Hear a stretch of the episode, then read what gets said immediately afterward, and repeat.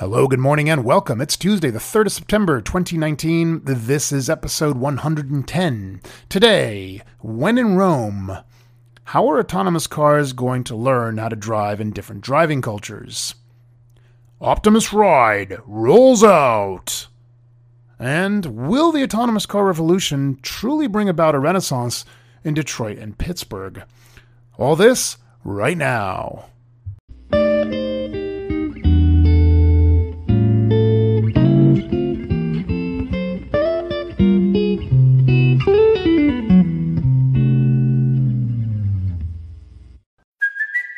It's Kaley Cuoco for Priceline. Ready to go to your happy place for a happy price? Well, why didn't you say so? Just download the Priceline app right now and save up to 60% on hotels. So, whether it's Cousin Kevin's Kazoo concert in Kansas City, go Kevin, or Becky's Bachelorette Bash in Bermuda, you never have to miss a trip ever again. So, download the Priceline app today. Your savings are waiting.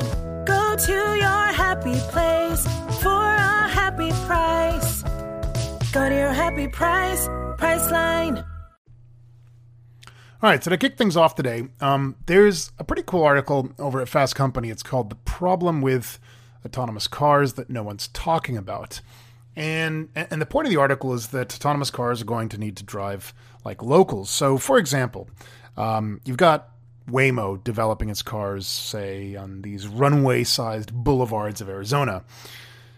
Imagine what would happen if you took one of these things and you dropped them into the chaos of, say, San Francisco or Boston streets or onto the impossibly hectic streets of Naples, not Naples, Italy, Naples, Florida, where traffic signals and red lights are really nothing more than a ignored suggestion.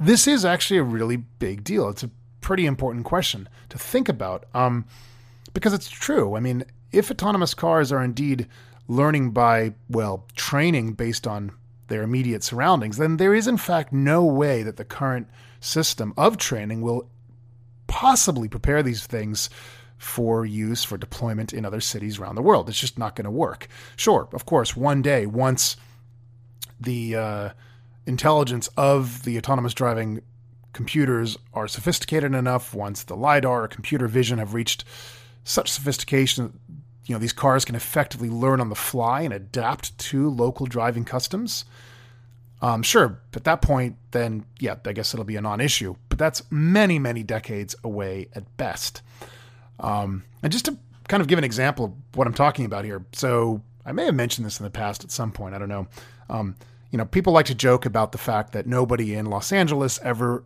uses their turn signal indicators um, yeah, I stopped using mine while driving in LA too. And there's a very good reason for this. As my good friend has said on several occasions, there's just too many damn people trying to go too many places at too high of a speed. And so the idea is that if you want to change lanes, if there's a hole in the traffic, for God's sake, just do it. Just just make the lane change and be done with it already. But whatever you do, don't signal and take time and dawdle and ask the person in the next lane to please slow down and let me in. That's annoying. That's super annoying. No, if there's a hole in the traffic, just dart in and take it and stop wasting everybody's time. Um, and it actually kind of makes sense. For those of you who live in LA, you probably know what I'm talking about here. Uh, the idea is to get all the cars just kind of flow like water or syrup, as is more often the case, I suppose. But but anyway, you see my point, right? So so it's really really important to make sure that cars do in fact drive uh, while adhering to the local customs. So how is this going to work? How is it actually going to be possible to to to make sure that say Waymo or or Cruise Automation or or I don't know uh, Optimus Ride or uh, May Mobility. How are we going to make sure these companies' cars? How are they going to make sure that they're that they're able to adapt to other cities? Never mind other countries. So it, it just suddenly occurred to me.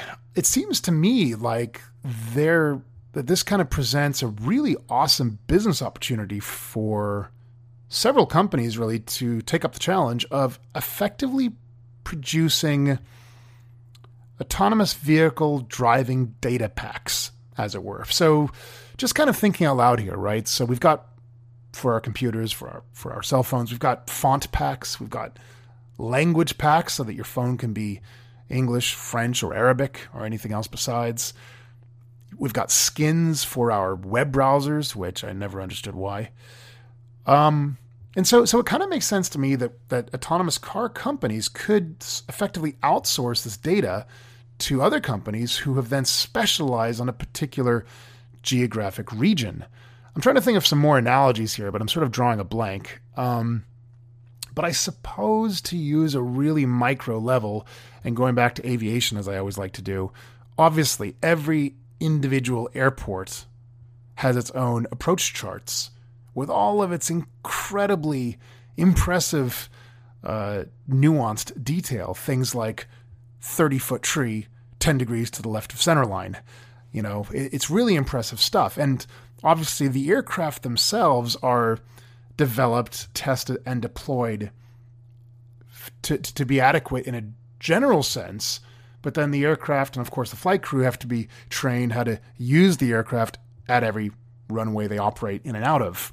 Well, same thing with the autonomous cars. I think I think the idea going forward is that it's going to have to be the case that you've got these cars that are developed, tested, and deployed to be satisfactory in general, but indeed for specific cities, maybe even neighborhoods, but certainly countries, regions around the world, these cars then are going to be, it's going to need to be the case that they are effectively updated with, outfitted with data sets unique to that particular to that particular region, right? So uh, again, just imagine your car has been trained. Okay, let's let's forget such extreme examples of say Arizona and pretty much anywhere else. Let, us let's, let's say um, San Francisco, right? So cruise automation testing on the streets of San Francisco. Those cars would probably do pretty well, say in Boston, but they would still be absolutely useless if you drop them into I don't know just about any city, say in India, for instance. Um, or again, I'm actually going to pick on Naples because I actually have driven in Naples. I say I've driven. Absolutely not. Not me personally, but I was a passenger. I will never drive in Naples. Did try once briefly driving in Rome. Also something I will never do again. Um, but yeah, that's kind of exactly what I'm talking about, right? So this, as, as I talk out loud here, it kind of reminds me, I think there is, I think that is sort of what scale.ai are doing, right? Uh, somebody correct me if I'm wrong, but if I'm not mistaken, Scale, one of the things they do anyway is they effectively crowdsource testing data from many different autonomous car companies who opt in, such that they can then sort of share that data to other autonomous car companies. The idea being create one big sort of melting pot of all this autonomous car testing data from which everyone else can learn and improve their own autonomous car systems. I think that I'm right. That is what Scale.ai is doing, and that's a neat step in the right direction. I think it's a good example, certainly a good analogy for what I'm what I'm talking about here. But but I really do think, and I would be very surprised if we didn't see some businesses start to pop up, some companies that do only that. They just produce and then sell effectively autonomous car regional driving data to the various autonomous car companies. Now, I say this and I'm realizing I have no idea how this would work. So, so one of the first things I started thinking about, um, and then I started re-recording this segment because I realized it made no sense whatsoever what I was saying. Um, so, so we've got a lot of um, so-called HD mapping companies out there, right? So there's Here Technologies. They are producing incredibly high fidelity maps, real time maps, meaning they are crowdsourced, so they actually update in real time as driving conditions change. So, for instance, if a tree should fall over in the road, well, this data will then be picked up by all the other cars that that see that change and shared accordingly. Um, they can pick up windshield wiper data to immediately indicate that there is in fact uh, wet conditions on the road. Um, Henning Lategahn's company, uh, Atlatec, we, we chatted with Henning uh, last season. Um, they are doing also HD mapping uh, using computer vision, not LiDAR. Very impressive stuff. Um, and, and, so there's a lot of mapping companies out there, right? But but it still raises the question. You know, mapping is one thing. Training autonomous car, training autonomous cars how to drive. You know, actually building up the data sets necessary for the cars. That's an entirely different thing to just the mapping data, right? So yeah, again, just kind of thinking out loud here. I'm not really sure practically how this could be accomplished. I suppose Hmm.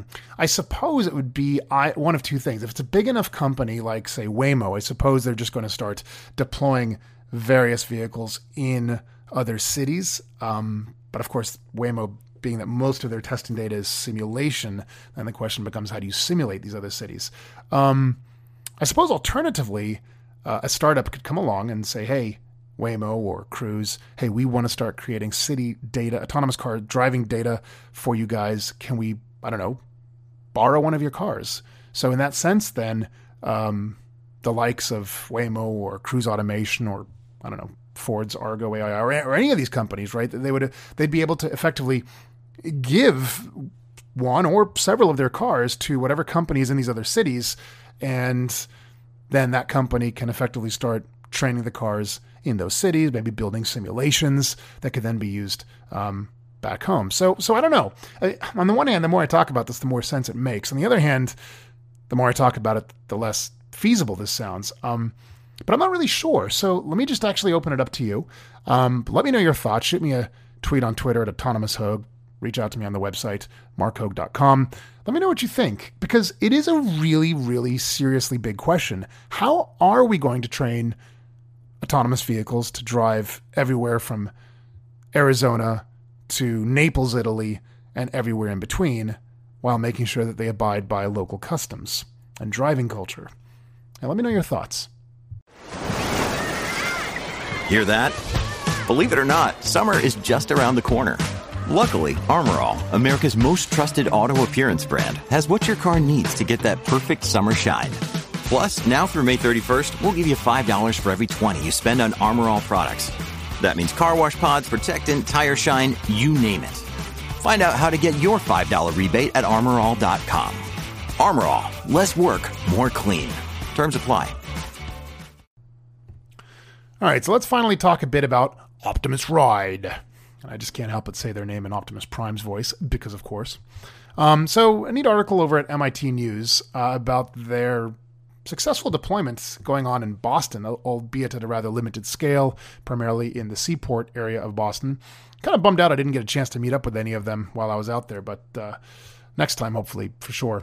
Um, so, so what's neat about Optimus Ride is that they're effectively doing what I've been proposing for quite some time. This then is sort of a neat segue out of last episode's discussion where I suggested really emphatically that autonomous car companies need to really just completely forget about level five, certainly outside the research lab, and really just focus on the testing and rapid deployment of level four. And and so what Optimus Ride is doing is really precisely that. They are focusing only on uh, certain limited environments. So, for example, uh, residential and commercial communities, retirement communities, corporate and university campuses, airports, resorts.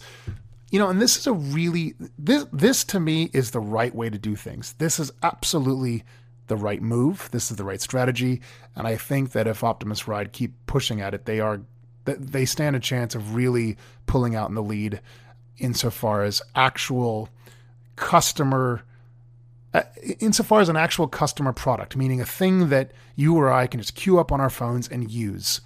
Not just in these limited areas, but my point is that if they start, if they continue to really fast track testing and deployment in these areas, then we're going to see them take the lead, I think, in terms of deployment throughout cities generally. And most likely, I think, as we'll see uh, on dedicated bus lanes, as, as I've discussed in the past. So Optimus Ride's uh, CEO, he says, you know, um, you know, uh, we believe that this is the first addressable market. This meaning uh, these limited kind of communities, um, because we believe the first autonomous vehicles that'll generate profits and make business sense will appear in these environments because you can build the tech much more quickly. And, and that's kind of the whole point, right? It, it's a lot easier to test and deploy in limited geographic regions and what do we call that? That's effectively level four, rather than trying to develop a tech for use in all areas, right? So, uh, you, you, know, to put a particular number on it, uh, you know, if you've got a small geographic region, you, you see an intersection, say 10,000 times, well, that's a very different thing entirely to seeing 10,000 intersections all across the country, but only one time. And that is a very loud helicopter outside, if you heard that.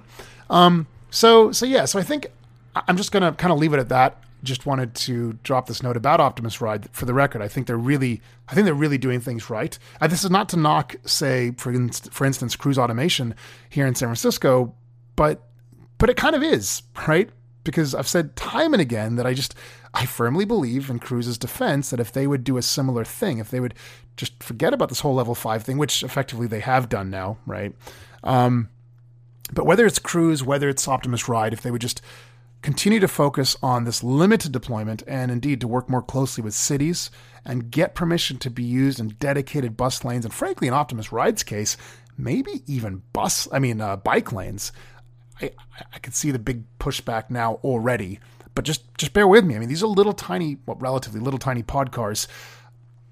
I mean there is an argument to be made. I don't know if it's the right argument but I think there's an argument to be made that these could be safely deployed in bike lanes. I mean, they certainly don't travel any faster than bikes, unless I'm mistaken. Somebody correct me if I'm wrong. Um, and they're small enough; they would certainly fit in a bike lane, I think. And frankly, look, if they can prove to, shall we say, coexist safely without running over bicyclists, um, or alternatively, without bicyclists, you know, getting in their way and impeding their progress to the point that they become basically useless, then frankly, that itself would be a pretty good accomplishment. I mean, that'd be pretty amazing. So, um, yeah, I guess if anyone's at Optimus Ride and wants to kind of touch base with me and give me some further insight into what you guys are up to, I'd, you know, I think it'd be really awesome to have you guys on the show. So, uh, anyway, we'll come back check in more with Optimus Pride, not Pride, not Prime, Optimus Ride in the future. This episode is brought to you by Shopify. Whether you're selling a little or a lot. Shopify helps you do your thing, however you cha-ching. From the launch your online shop stage, all the way to the we just hit a million orders stage. No matter what stage you're in, Shopify's there to help you grow. Sign up for a $1 per month trial period at shopify.com slash special offer, all lowercase. That's shopify.com slash special offer. So there's an interesting discussion over on Reddit about uh, an article at, on the Telegraph uh, in the UK uh, about the rebirth of Detroit and how self driving cars are effectively transforming Motor City. Um, so, interestingly enough, if you if this sounds at all familiar, well, that's good. That means you follow me on Twitter. Um, back in March of this year, I ran a poll which read Do you think that the burgeoning autonomous vehicle revolution can make cities like Detroit and Pittsburgh the next Silicon Valley type mega hubs in the coming decades? Well, the results were kind of all over the place, and admittedly, there weren't statistically significant numbers of, of voters. Okay, only 11 really. Um, but the the winner was not really at 45%. Um, 9% said absolutely, 27% said maybe, but at a smaller scale, and 18% said not a chance. Well, I fall and fell then firmly into the camp of absolutely that autonomous vehicles would absolutely bring about an incredible economic renaissance in both Detroit and Pittsburgh. So this article, uh, it is behind a paywall, so I'm just going based on what little I've seen on Reddit here, although it looks like there's a full copy paste. Yeah, there is actually a full copy paste.